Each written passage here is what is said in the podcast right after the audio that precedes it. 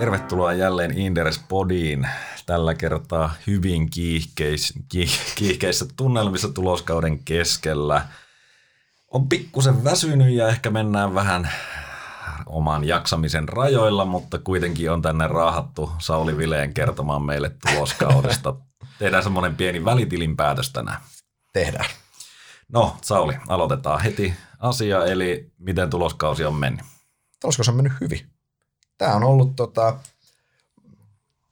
niin kuin aikaisemmin toisella kvartaalilla puhuttiin torjuntavoitosta silloin, niin sitä termiä on käytetty niin paljon, että sitä ei enää voi käyttää, mutta onhan tämä ollut vahvaa puolustuspeliä.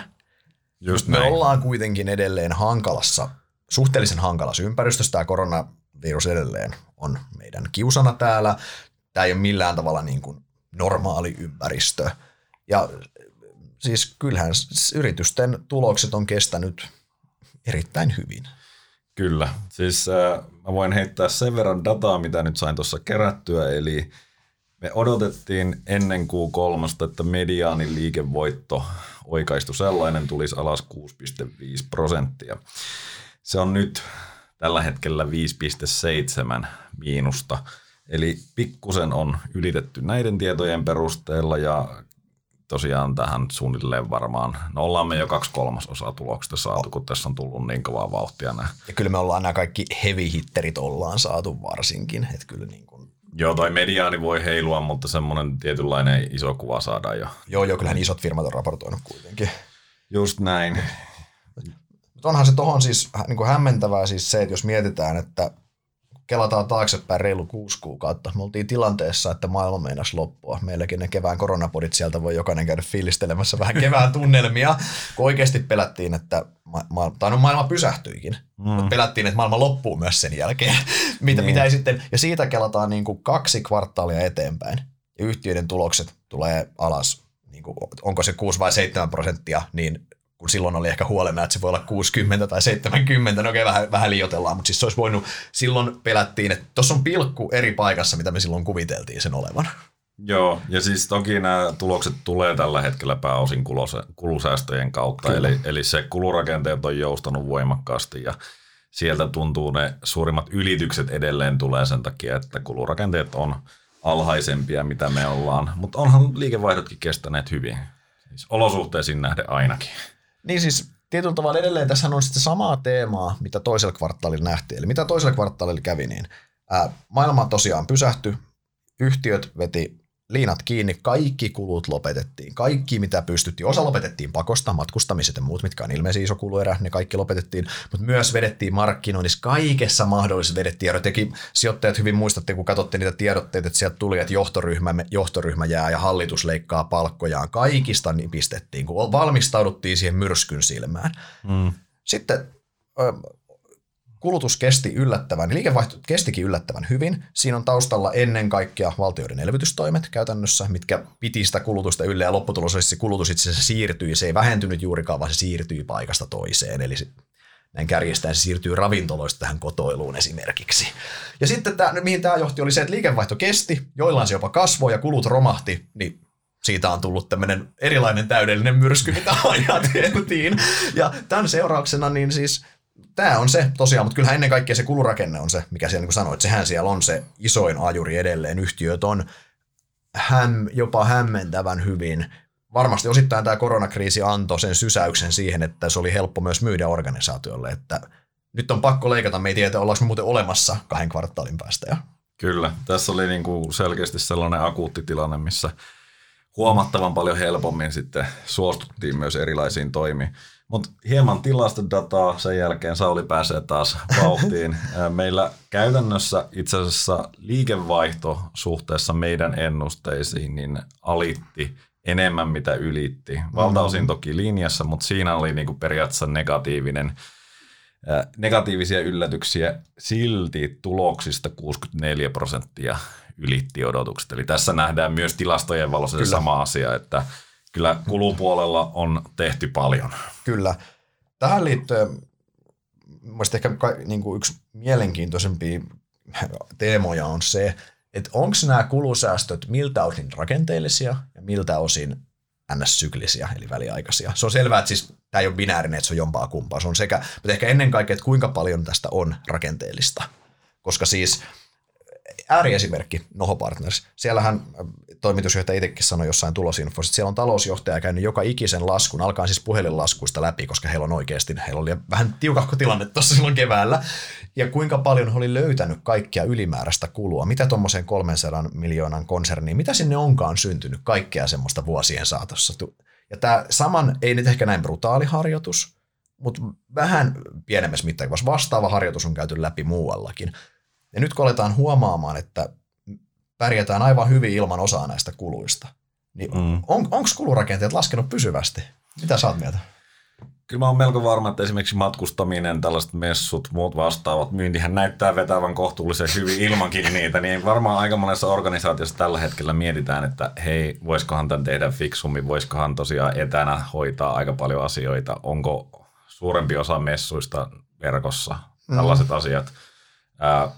Kyllä mä luulen myös, että se kaikki sellainen vähän kyseenalainen kuluttaminen, sanotaan vaikka pitkät lounaat tai jotkut mahdolliset, niin ne ei välttämättä ihan heti ole tulossa takaisin. Se voi olla, että sieltä katoaa suuri osa loppujen lopuksi. Niin, tästä varmaan osa katoo ihan siinä, että firmat itse tajuivat, että wait a minute, tässä ei ole mitään järkeä, lopetetaan tämä. Ja sitten osahan on myös meidän tottumusten muutoksia.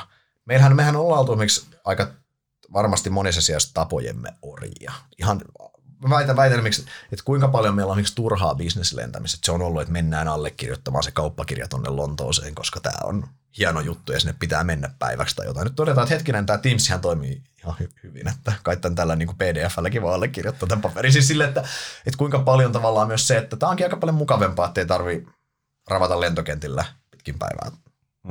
Just näin. Niin, mä oon kanssa siinä mielessä, mä oon ihan luottavainen ja tämä on semmoinen asia totta kai, että mä väitän, että tässä on myös yhtiökohtaisesti tosi isoja eroja, että ne yhtiöt, jotka on pystynyt hyödyntämään tämän tilanteen, ne nauttii niistä hedelmistä niin pitkälle tässä. Toki tässä on ohimeneviä kulueriä ja varmasti niin kuin henkilöstökulut on sellainen, mikä tulee takaisin, jos kysyntä tulee takaisin. Totta kai. Ja lisäksi siellä on joitakin näitä valtion tukia ja muuta vastaavaa, mitkä tulee sitten. Lomautukset on täysin poikkeuksellista ollut nyt, ei tietenkään niillä niin kuin voida. Niin, just näin. Ja varmaankin. Siis mä ainakin toivon, että sitten siellä ei nyt tällä hetkellä vedetä luuranko organisaatiolla vähän niin kuin sillä tavalla, että ne, jotka on töissä, niin on sitten ylikuormittuneita. Että siinä voi olla, jotkuthan näistä voi myös näkyä sitten myöhemmin ongelmina. Ja tietenkin tulevaisuuden investoinnit, niin kyllähän niitäkin varsinkin Q2 vedettiin tosi rankasti pois. Kaikki vedettiin jäihin silloin oikeastaan, mitä vaan kynnelle kyettiin. Niin totta kai siis tämä on, kyllähän siis se vanha viisaus on toki se, että kriiseissä pitäisi just investoida ja ottaa etukenoa, milloin revitään sitä eroa kilpailijoihin, kun toiset jää sutimaan telineisiin. Tai ei edes sutimaan, vaan jää vaan seisomaan paikalleen sinne. Saa nähdä, että niin tällä voi olla pidempiaikaisia vaikutuksia, jotka tällä hetkellä ei näy. Ehdottomasti. Mutta kyllähän Q3-tuloskausi oli sellainen, mistä me haettiin erityisesti niitä rakennuspalikoita ensi vuoden tuloskasvuun. Mikäs oma fiilis, onko niitä löytynyt? Tämä on vähän kolikolla kaksi puolta tavallaan. Tuloskausi on niin ollut tosiaan hyvä, me ollaan puolustettu hyvin. Mutta jos me mietitään, että tulokset tulee alas kuitenkin vuoden takaisin näin. Totta kai se on ihan selvää, että ne tulee alas. Ja se, että millä komponenteilla me nähdään, että me päästäisiin kääntämään, päästäisiin siihen hyökkäyspeliin, nämä niin kuin lätkätermejä tästä puolustamisesta. Ei mun luottamus ihan hirveästi jo sitä kohtaa kasvanut, ehkä niin kuin päinvastoin. Toki tätä osittain selittää myös tämä koronan toisen aallon räjäysmäinen kasvu, mikä tulee niin kuin aiheuttamaan aika synkänkin varjon tähän 4. kvartaalin ja alkuvuoden päälle. Niin, siis mun mielestä se suurin muutos on oikeastaan se, että kyllähän niin kuin analyytikot ja sijoittajat käsittääkseni odotti aiemmin, että se on aika lailla, varsinkin kun kesä oli niin hyvä sen koronatilanteen kannalta, että ensi vuoden alussa niin lähdetään puhtaalta pöydältä. Ja nythän se näyttää kuitenkin hyvin epätodennäköiseltä, että lähdettäisiin. Siis mun mielestä ihan hyvä harjoitus on se analyytikkoina. Tosiaan mehän tehdään aina seuraavan vuoden kvartaaliennusteet tässä niin kuin kesän kautta syksyn aikana. Nyt kun itsekin on malleihin tehnyt ensi vuoden kvartaaliennusteita, niin kun 4. kvartaali on vaikea, me tiedetään se jo nyt, se on ihan selvä, ei tarvitse avata televisio ja katsoa uutisia, niin tietää, että se on vaikea, sä näet sen siitä. Niin ei tässä mitään niin kuin taikasavaa heilahdusta tapahdu, että ensimmäinen kvartaali on helppo. Päinvastoin, se tulee olemaan hankala. Niin kuin hyvä, no vaikea skenaario, se voi olla vähemmän hankala, mitä mä ajattelen nyt, mutta ei se missään nimessä ole semmoinen hyvä ja ilman, että kyllä se niin kuin vaan uhkaa se tulosparannus. Sitten sanotaan, että ensimmäisen kvartaali on vaikea, toinen voi olla jo parempi ja sitten loppuvuotta, kyllä se niin kuin painottuu loppuvuoteen vähän väkisinkin se tuloselpyminen. Just näin, ja tietenkin sitten Q1 on vielä kohtuullisen hyvä vertailukausi. Toki joillakin, joilla oli Kiinassa toimintaa tai toimitusketjuja, niin kärsi jo silloin. Kyllä. Q2 on sitten se on niin kuin surkea se vertailukausi, jolloin sieltä pitäisi päästä kyllä ylöspäin. Sieltä pääsee ylös vähän heikommallakin suorituksella, mutta kyllä siis tavallaan, jos me mietitään tätä, että mikä sitä lopulta sitä meidän yhtiöiden kysyntää ajaa, niin sitä ajaa tietyllä pohjimmiltaan se, niin kuin se terve rakenteellinen talouskasvu siellä. Mm. Meillähän ei tällä hetkellä ole sitä. Meillähän tällä hetkellä toi elpyminen, mikä meillä on, niin sehän on hyvin pitkälti niin kuin tämän elvytyksen ansiota. Ja niin, tavallaan ennen kuin me päästään tästä koronakriisistä irti, niin mehän ollaan enemmän ja vähän elvytyksen varassa, se on jossain määrin keinotekosta se siinä mielessä. Et mä tietyllä tavalla, että se kestävä tuloskasvu, mun mielestä se pääsee alkamaan vasta sitten, kun tämä koronakriisi on selätetty. Niin, käytännössä hyvin todennäköisesti vaatii sen, että tulee rokote, joka toimii ja se saadaan vielä ihmisille, että lähdetään rollaamaan. No, eikö niin? En mä käytännössä käsittääkseni. Tai joskushan tämä loppuu muutenkin, mutta siis niin, jos me nyt ajatellaan ensi vuotta, niin kyllähän niin siis semmoinen tietty epävarmuus jää väkisin, jos me ei rokotetta saada. Kyllä, se on se rokote. Ja, siis mä en tarkoita tällä siis, että siis on selvää, että se toinen kvartaali esimerkiksi tulee olemaan niin kuin tulosmielessä. Me tullaan toisella kvartaalilla, niin kuin, totta kai me tulee vuoden takaisin paremmat numerot siitä. Mutta se, että markkina odottaa tällä hetkellä Helsinkiin.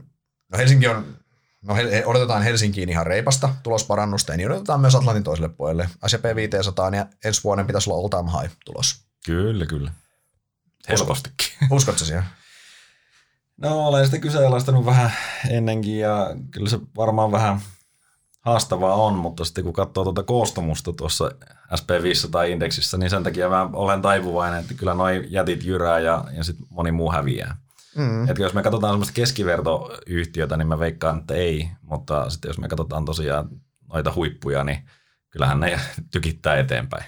Polarisaatio, kyllä. Ei toi on ihan totta. Siis kyllä mä tavallaan, siis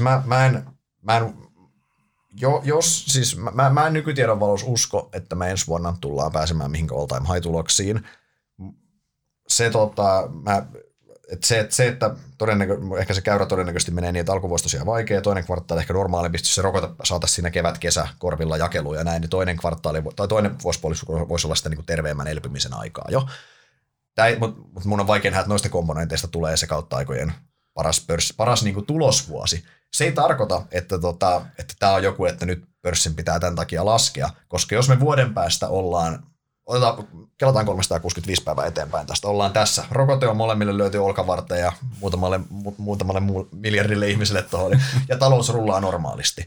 Niin markkinahan silloin ennustaa taas, että vuoden päässä on all time high. Ja siihen on aika helppo uskoa silloin, koska tätä riasaa ei ole. Joten siinä tapauksessa niin pörssi ei niin kuin hirveästi syytä, miksi se olisi oleellisesti matalemmalla kuin nyt esimerkiksi. Jos näin. Mennään kuitenkin jo kohtalaisen kauas tästä meidän tuloskaudesta, niin mä heitän taas yhden datapisteen. Eli mä katsoin, että mikä on meidän EPS-kasvuennuste keskimäärin ensi vuodelle. Se oli ennen tuloskautta noin 15%, eli voimakas hyppy, toki heikolta tasolta. Nyt se oli 12%, eli tuollainen 3% delta on tullut tässä niin kuin tuloskauden aikana, ja kaikkihan ei ole vielä tullut. Eikä kaikki kyllä tulekaan, tämä Q3-tuloskausihan on sellainen vähän tynkä. Niin, kyllä.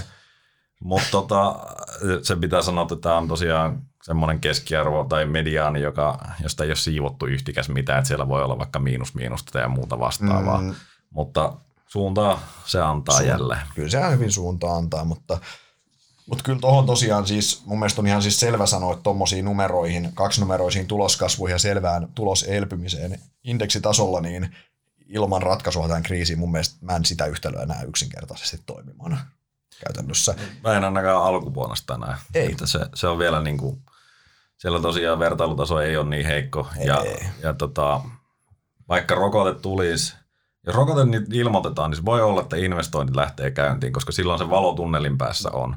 Yes. Mutta sehän tulee kans viiveellä ja niin kuin näkyy luvuissa viiveellä, sitten kun investointihyödykkeitä lähdetään hankkimaan. Kyllä, kyllä. No, mutta rapakon toiselle puolelle, jos lyhyesti mentäisiin. Siellähän on käytännössä kaikkien aikojen tuloskausi, jos katsotaan niin kuin ylityksiä ja niitä prosentteja, mitä siitä tällä hetkellä tulee. Millä fiiliksillä olet seurannut? Onhan toi hurjaa menoa siis. Vaikka tämä eilinen jättiteknojen superpäivä, niin olihan siis joku Amazonin numerot, onhan ne, jos olisin toimittajan työssä, kirjoittaisin varmaan, että veret seisauttavat numerot, koska olihan siis mehän niin kuin, jos keskuspankit on tässä yhdessä 10 vuoden aikana rikkonut kaikkea niin kuin talouden lainalaisuuksia, mitä me ollaan uskottu, niin kyllähän noi teknot ja ennen kaikkea ehkä Amazoni, ne rikkoo myös kaikkia talouden perus niin kuin 101 asioita, mitä me ollaan kuviteltu olevan. Et se, siis Amazonin kasvu 37%, jos oikein muistan. Viimeisen 12 liikevaihto 350 miljardia, se on kasvanut luokkaa 100 miljardia viimeisen 12 kvartaalin aikana. Anteeksi, viimeisen siis 12 kuukauden aikana. Nämä luvut on ihan, niin näitä on vaikea käsittää, miten isoja nämä numerot on. Kuinka monta yhtiötä maailmassa on, ketkä vaihtaa 100 miljardia? Niitä ei ihan hirveän montaa edes ole. Ja toi kasvaa vuodessa sen verran. Joo. Ja se kasvaa toi seuraavana 2 vuonna vielä enemmän. Joo, siis näitä on niinku todella vaikea laittaa edes mitenkään kontekstiin.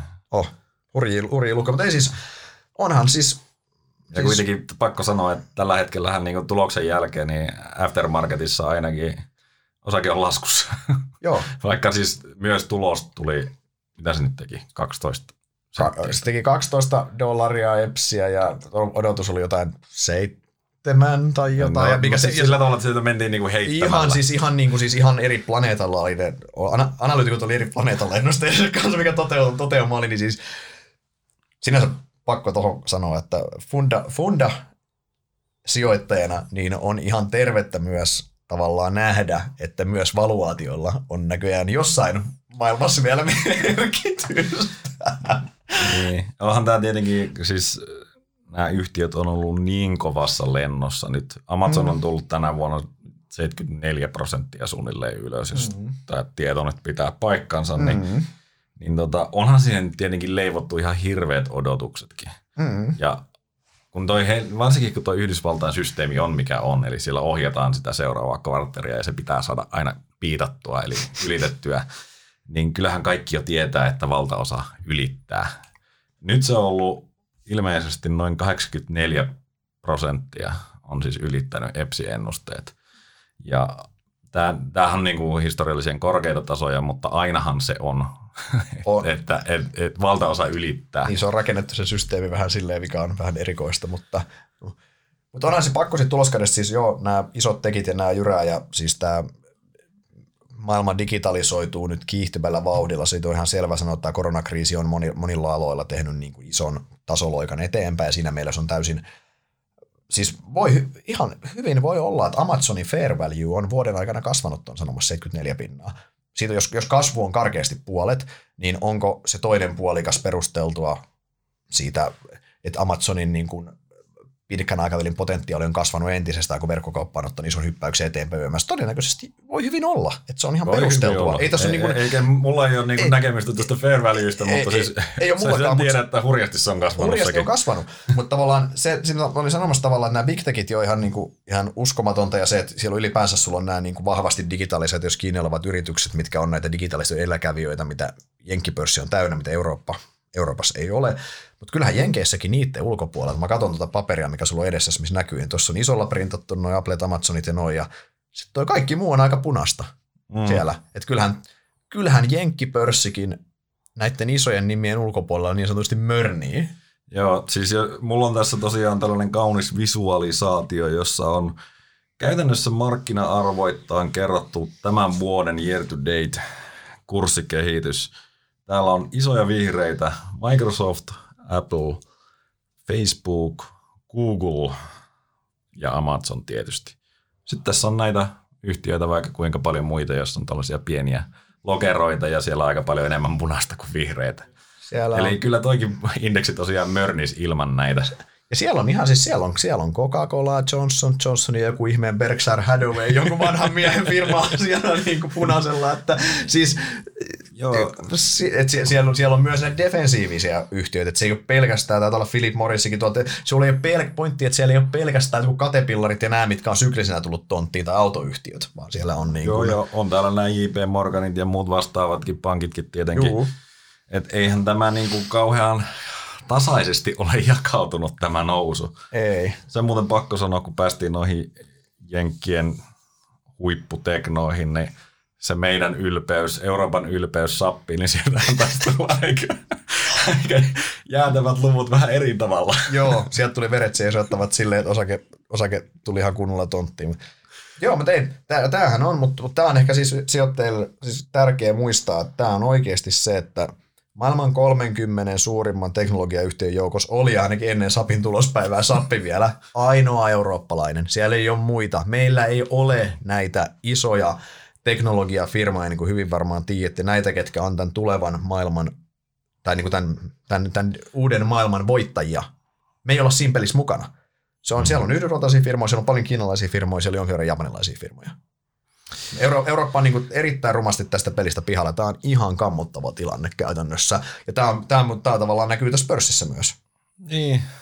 Ei se ihme, että me mörnitään täällä siis suhteessa siihen. Ja kuitenkin Helsingin pörssikin on kuitenkin tämän vuoden aikana noussut koronasta huolimatta.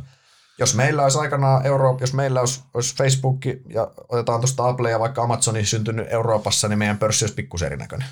Tai jos vaikka Nokia olisi voittanut sen ekosysteemien sodan, mikä oli joskus. Jos Nokia olisi Apple. Joo. No joo, ei mennä siihen. Ei mennä siihen itsessään elinkierrimään. Suomen talouskin olisi mennä erinäköinen. Se on totta. Mutta se pitää sanoa, että siis kyllähän Jenkeissäkin kaikesta tästä ylittämisestä, siis oliko se nyt peräti 17% ollaan niin kuin ylitetty noi EPSI-ennusteet keskimäärin tällä hetkellä. Mutta se EPSin odotettiin laskevan yli 20% nyt Q3:lla. Ja nyt se sitten on jossain 16-15, että se ei ole niinku prosenttiyksikköjä tämä ylitys, vaan antaa vähän hankalampi prosenttilasku noin päässä. Mutta, eli periaatteessahan meidän niinku tuloskausi absoluuttisesti menee aika hyvin noiden meidän mediaanilukujen kohdalla. Joo, ehdottomasti. Ei, siis tämä on edelleen siis... erittäin hyvä suoritus ollut kolmannella kvartaalilla, mutta edelleen, niin kuin puhuttiin, niin ne rakennuspalikat ensi vuoteen on jäänyt vähän sitten osittain hämärän peittoon. Jos mennään vielä Helsingin pörssiin nopeasti sektoreita, mitäs sinun seuraamalla finanssisektorilla on tapahtunut? Sehän on ollut. Finanssilla on mennyt tosi hyvin. Ei ole sattumaa, että finanssisektori korreloi niin kuin pääomamarkkinaan kanssa aika vahvasti ja pääomamarkkina on mennyt hyvin, niin siellä on siis se on hämmentävää, että siellä sektorilla hyvin moni firma tekee tänä vuonna historian parhaan tuloksen, ja meillä on ollut tosiaan, meillä oli maaliskuussa tilanne, että maailma pysähtyi ja maailma mennäisi loppua siihen perään, ja pörssit romahti ja muuta, ja oli niin kuin, oltiin viittavailla uuden finanssikriisin äärellä, niin siihen nähen ihan, mutta se totta kai on se voimakas elpyminen, mikä siellä on tullut läpi, ja se mutta ei se on ollut kokonaisuutena tosi hyvä, jos katsotaan, niin kuin ihan, katsotaan pankkisektoria. Pankeillahan on mennyt. Pankit on raportoinut hyviä tuloksia. Itse asiassa luottotappiot me otettiin silloin sisään, nyt huomattiin, että ei ne luottotappiot tulekaan niin rumasti läpi itse asiassa. Samaan aikaan omaisuusarvot on tullut ylös siellä myös, mikä näkyy siellä varainhoitobisneksissä näin. Vakuutussektorihan tekee niin kuin vuolee kultaa tällä hetkellä. Siis nuo vakuutusyhtiöiden tulokset on ihan niin kuin, siis niin kuin leikillään voisi sanoa, että nuo vakuutusyhtiöiden tulokset alkaa olla siltä, että kohta kannattaa lopettaa vakuutuksen maksaminen ja ottaa se riski vaan, koska se on niin räikeä se yhdistetty kulusuhde siellä. Siis, mutta siis siellä kaiken puolin finanssisektori niin kuin performoi todella hyvin käytännössä. Edelleen hämmentävää, että pystyvät tekemään käytännössä huipputuloksia tänä vuonna. Vaikuttaa siltä, että analyytikko odottaa Sammon tulosta innokkaana. Innokkaana. Ja sieltä, kyllähän se on ihan selvä, että verrokkeet on tullut niin kovat numerot. Me tiedetään Nordea ja näin etukäteen, niin sieltä on hyvät numerot tulossa. Sampo live-paito luvassa keskiviikkoaamuna sitten. Pieni mainos tähän väliin. Sitä seuraamaan. Mitäs meidän muut? No teollisuus, metsä, nehän on ollut vähän sellainen sekalainen seurakunta, että vahvat ollut vahvoja ja ne, joilla on ollut heikompia, niin eihän se nyt niinku ihan ole putkeen mennyt, että erityisesti tilauspuolella on tietenkin ollut häikkää aika monella. Eli ei nyt, en voi sanoa, että kauhean huonosti, mutta ei nyt mitenkään erityisen hyvinkään. Mikä on ollut hyvää, on ollut IT-palvelusektori. Meidän analyytikko Grönqvist on ollut täällä ihan innoissa. Se on ollut kova. Se on ollut kova. No teknologiasektorilla kyllähän siellä pääosin on tullut ylityksiä. Sielläkin kyllä kulujen kautta käsittääkseni kuluttajasektori jossain määrin ristiriitainen, mutta pääosin taitaa olla taas positiivista. Eli sielläkin pääosin kulujen kautta. Kyllä. Se, mikä ehkä mietitään, että meidän hevi, näitä meidän raskassarjalaisia, näitä, eli just vaikka nyt mainitsemassa metsäteollisuus ja konepajateollisuus, niin nehän tuloksethan on ollut siis, ne on ollut odotuksia parempia kautta linjan käytännössä. Ollaan pelattu sitä erittäin hyvää puolustuspeliä. Mutta sitten kun sä katsot näitä vuoden operatiivisen tuloksen muutoksia vuoden takaisesta, niin siellä tullaan joskus 20% voidaan tulla alas vertailukaudesta. Sitten taas muistetaan, että hetkinen, tosiaan tulos laskee kuitenkin 20% vuodesta, se on kuitenkin tosi paljon samalla. Joo, siis onhan se sellainen, että sitä saa sitten kuroa ihan. Just näin, sitä saa ihan. Kyllä ensi vuonna pitää monen asian mennä nappiin, että se kurotaan ensi vuonna umpeen. Mitä siis silleen, että ei se niin kuin, se vaatii hyvää ympäristöä, tervettä kysyntää, se vaatii tiukkaa kulukontrollia ja näin. Että onhan se niin kuin, se on vaan hyvä aina pitää mielessä se, että nyt kun puhutaan, että ylittää ennusteet ja jes, niin kuitenkin se, että me tullaan, että se tulosennusteiden suunta, tai anteeksi ei tulosennusteiden, mutta tuloksien suunta on väärä näin pörssin näkökulmasta. Kyllä, siis no se on tietenkin ollut, ja toi Q2 oli niistä brutaalein esimerkki, että silloin tuuleteltiin, kun jonkunnäköistä tulosta pystyi tekemään suunnilleen. Kyllä. Mutta näkymät, eikö ne ole pääosin pysyneet? Tuossahan tuli paljon, tai palautettiin paljon ohjeistuksia, ne oli pääosin positiivisia yllätyksiä ennen tuloskautta. Kyllä. Ei ole hirveästi tainnut tulla semmoisia negatiivisia yllätyksiä, eikä toisaalta kauheasti positiivisiakaan tässä tuloskaudella. Ei, siis kyllähän näkymät on pääosin, ne mitä on saatu, niin varovaisen positiivista. Ehkä tässä on hyvä muistaa mun mielestä se, että kun ei ollut mitään näkymää ja on tämä korona-epävarmuus ollut, niin käytännössä kaikki, mitä yhtiöt pystyy sanomaan, on jo positiivista, että näkee jotain. Kyllähän siis on ollut, että se näkymä on ollut pelättyä parempi kuitenkin. Sitten ohjeistukset on ollut pelättyä paremmat, mutta loppuvuodelle nimenomaan. Niin alkuvuodelle mä sanoisin, että siinä on negatiivinen muutos. Meidän ajatusmaailmassa, ei yhtiöiden. Kyllä. Yhtiöthän ei ole kommentoinut Kyllä. käytännössä ensi vuoden tuloksia. Ei. Olisiko kukaan? Hyvin harva. Mutta siis kyllä niin siis tietyllä tavalla jos miettii niin, että siis mitä me tiedämme, me saadaan ohjeistus loppuvuodelle, jippii tätä on kaksi kuukautta tätä vuotta jäljellä. Siis markkinathan on katsonut jo kesästä asti ensi vuoteen. Totta kai jo, ja siis se neljäs kvartaali, sä tiedät sen miten se loppuvuosi. Joo, totta kai siis loppuvuodessa on kiinnostavaa se, että kun me aletaan nyt saada näitä normaaleja kuukausia tai kvartaalia niin sanotusti, niin aletaan nähdä sitä, että miten yhtiöt performoi tässä tämän hetken uudessa normaalissa. Eikö niin? Siinä mielessä, että jos leiketit koronasta ei päästä eroon ikinä, niin, tai ei päästäisi vielä aikoihin eroon, korjataan, niin tämä olisi se ympäristö, me selettäisiin. Me aletaan koko ajan nähdä, että mikä se normaalimpi kulurakenne siellä alla, miltä se näyttää, onko rakenteellista syklistä yömässä tämä. Mutta silti me nähdään vaan se neljäs kvartaali, mutta edelleen mikä kiinnostaa on se ensi vuosi. Ja kyllähän meillä, jos mietitään minkä komponenttien päällä se ensi vuoden tulosparannus lepää, niin kyllähän se kaikkein siinä palikkatorissa alimmainen palikka on se, että rokote. Edelleen, me puhuttiin siis aikaisemmin, mutta tähän me tullaan. Me tullaan siihen, että tämän taloustilanteen pitää normalisoitua tai sitten meidän pitää taas laittaa elvytyshanat täysille, koska muuten tämä talous ei riitä siihen, että sieltä päästään oikeasti ylös aidosti. Ei, talous pyörii liian isolla alikapasiteetilla tavallaan tämän kriisin takia. Ei valtion pitää täyttää setelellä se kuoppa, mikä on täysin oikein, että se tehdään, mutta toki siitä jää ikävä lasku jälkipolville, mutta täytyy tehdä. Mutta edelleen niin se, että kyllä se niin kuin sinänsä ja se että koko se elpyminen nojaa siihen oletukseen, että se rokote tulee. No totta kai kyllähän nyt niin kuin viimeaikaiset viestit on ollut aika rohkaisevia siltä rintamalta. Ainakin käsittääkseni. Niin, ei, mutta siis silleen. Siis kyllähän edelleen se toivo on tietenkin, että se tulee loppuvuoden aikana, mutta eihän nyt niin kuin, tai mä en ole tietoinen semmoista, mikä olisi varsinaisesti muuttunut tässä. Jotkut on päässyt taas eteenpäin seuraavaan vaiheeseen. Että.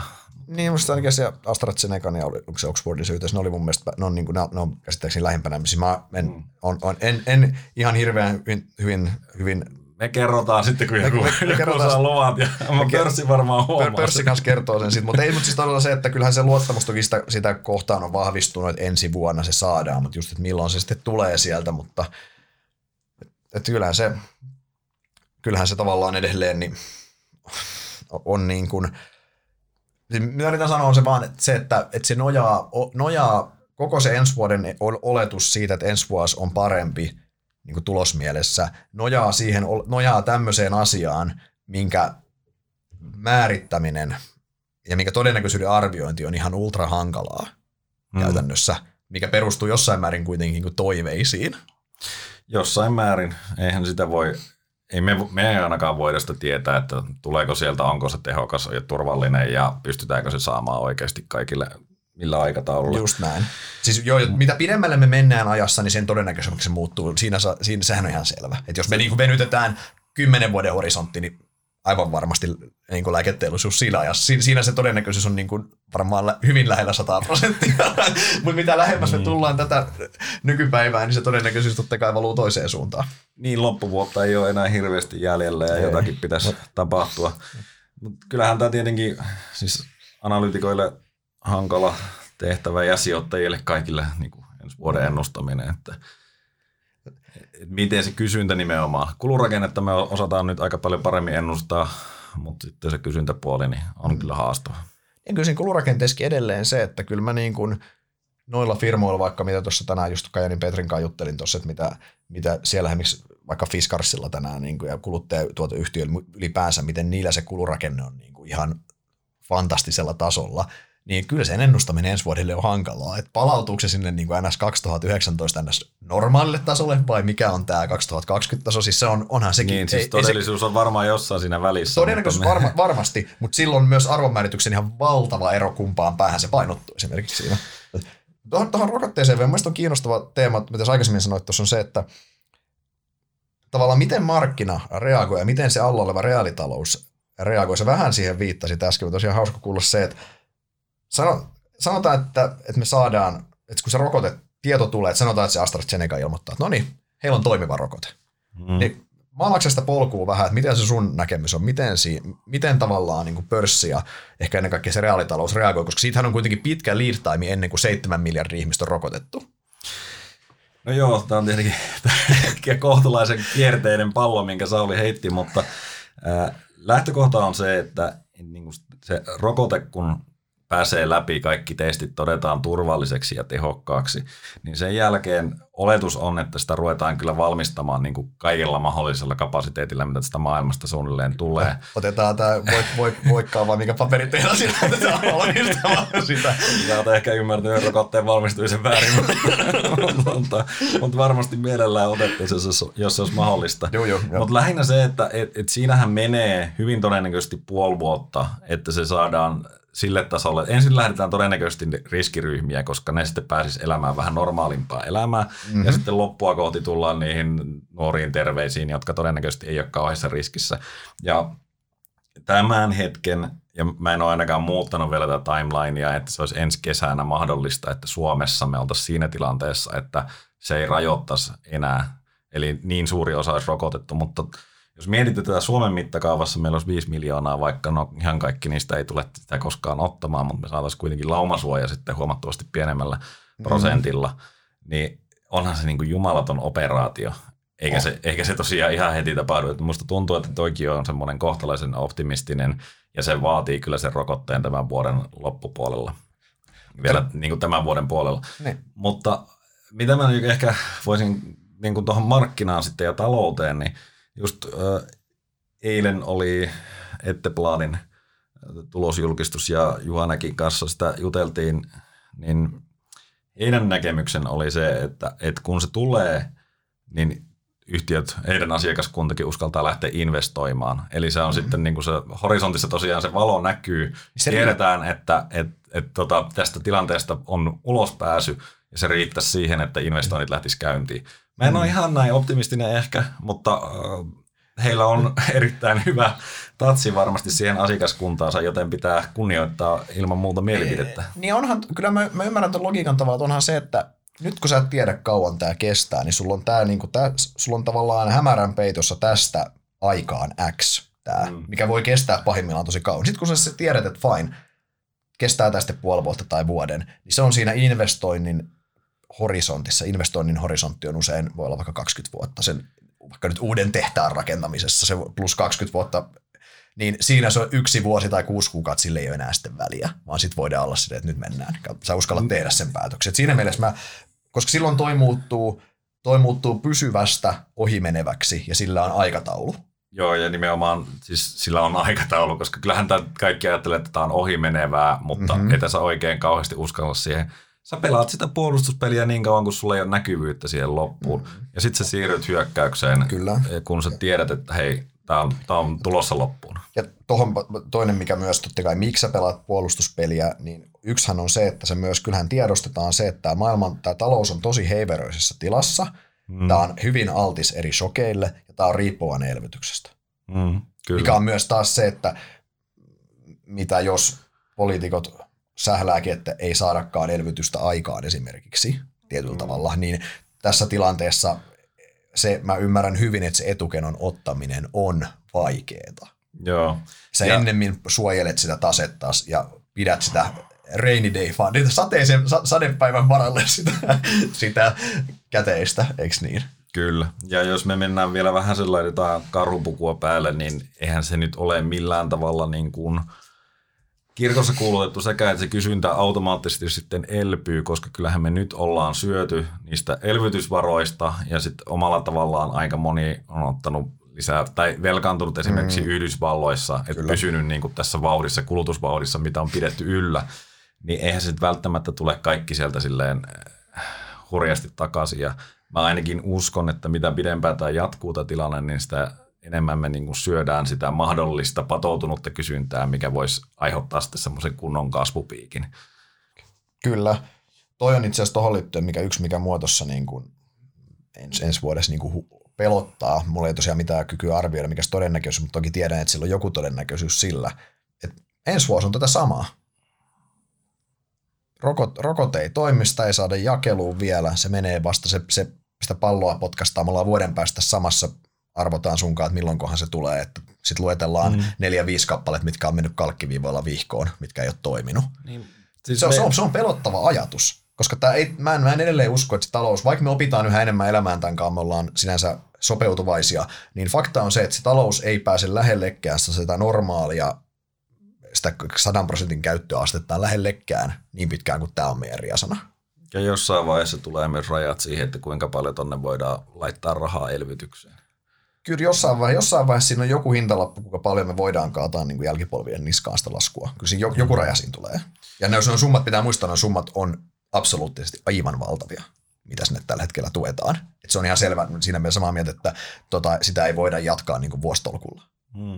Sehän tässä on haastavaa, kun se näkyvyys, mitä meillä on, niin se ei toistaiseksi erityisen valoisa ole, että kyllähän tämä enemmän perustuu siihen, että tilanne normalisoituu ja ei siihen mitään niin kuin varmaa aikataulua tietenkään ole. Kyllä, siihen nähden markkina on, siihen nähden kuinka paljon epävarmuutta markkina vihaa, niin markkina on erittäin vahva. Kyllä, mutta sä unohdat sen, että markkina luottaa vahvasti siihen, että likviditeettiä tulee lisää, jos ongelmia ilmenee. In central banks we trust, niin näissä uusissa dollariseteleissä nykyään lukee, vai mitä siellä lukee, vai onkohan se Jumala jo korvattu sillä Fed-sanalla. Mutta totta kai markkina luottaa siihen, totta kai myös markkina myös samaan aikaan uskoo myös yhtä lailla, että tämä on ohimenevää ja tämä kestää, että siinä jos tehdään firman DCF-laskelma, kassavirtalaskelma, niin uskotaan, että tämä korona vaikuttaa ehkä vuosiin 1 ja 2. Ja sitten se loppuaika siitä ikuisuuteen ei vaikuta, niin ei sen vaikutus firman arvoon ole silloin kovin iso itse asiassa. Ei niin, ja lisäksi kun se mitä silloin jo koronapodeissa puhuin, että markkina katsoo sen puoli vuotta eteenpäin ja siellä puolen vuoden päästä aina kaikki näyttää vähän valosammalta. Mm-hmm. Mehän ollaan vähän siinä syklissä. Nyt on menty se puoli vuotta. Ei se nyt vieläkään näytä loppuvan, mutta kaikki näyttää edelleen paremmalta ja sitten niitä pystytään perustelemaan, niitä tulevaisuuden ennusteita ja odotuksia ja arvostustasoja ainakin jossain määrin. Toki tällä tuloskaudella tosiaan se päälinjahan on ollut se, että tulokset ylittää, mä puhun nyt pääasiassa Yhdysvalloista, tulokset ylittää, näkymä on kohtuullisen odotettu ja kurssi laskee. Et siis tämä on ollut se päälinja. Ja se on tietenkin vähän huolestuttava nimenomaan siinä mielessä, että kyllähän niin kuin joku selvästi katsoo, että valuaatiot ovat venytettyjä. Niin, kyllähän sehän on jatkuvaa rimpuiluahan tämä näiden valuaatio, joskin tämä polarisaatiohan on ihan valtava, niin kuin nyt kuulijat hyvin tietää Helsingin pörssissä, niin meillä on nämä tähtiyhtiöt, jotkun, vaikka nyt joku Reveni on varmaan esimerkkinä, että yhtiö tekee superhyvää kannattavuutta jo nyt ja arvostustaso on erittäin korkeammiltaansa mittarilla. Sitten taas sulla on nämä ikuiset mörniät siellä, mitkä treidaa niin matalalla price to book -kertoimella, jos joku muistaa vielä, että semmoinen kerroin on olemassa. Että se polarisaatio näkyy myös siellä valuaatiopuolella tosi rajusti. Tosi rajusti, kyllä. Ja sykliset on siinä välissä, kun yritetään miettiä, että mitä tässä tapahtuu oikeasti. Ja siellä kyllä mieli vaihtuu aika tiuhaan tahtiin tällä hetkellä. Kyllä. Okei, eiköhän tässä ollut tarpeeksi puhetta. Tuloskausipodista tuli koronapodi vahingossa. No, mutta tämä oli tällaista rupattelua, mihin nyt ei valitettavasti hirveästi ehditty valmistautua. Kiireinen viikko ja tämä nyt oli välitilinpäätös. Joo, ja siis välitilinpäätös just näin. Kyllähän siis edelleen fakta on se, että eihän tämmöistä niin kuin tuloskauden katsantoa ja sitä ensi vuoden luotaamista voi tehdä puhumatta koronasta, koska se on edelleen, muistetaan, että se on sen tornin se alimmainen rakennuspalikka, mihin te koko homma ensi vuonna kuitenkin nojaa tällä hetkellä. Joo, ja jos olette noita tulosraportteja lukenut, niin kyllä siellä pandemiaa aika monesti mainitaan. Kyllä.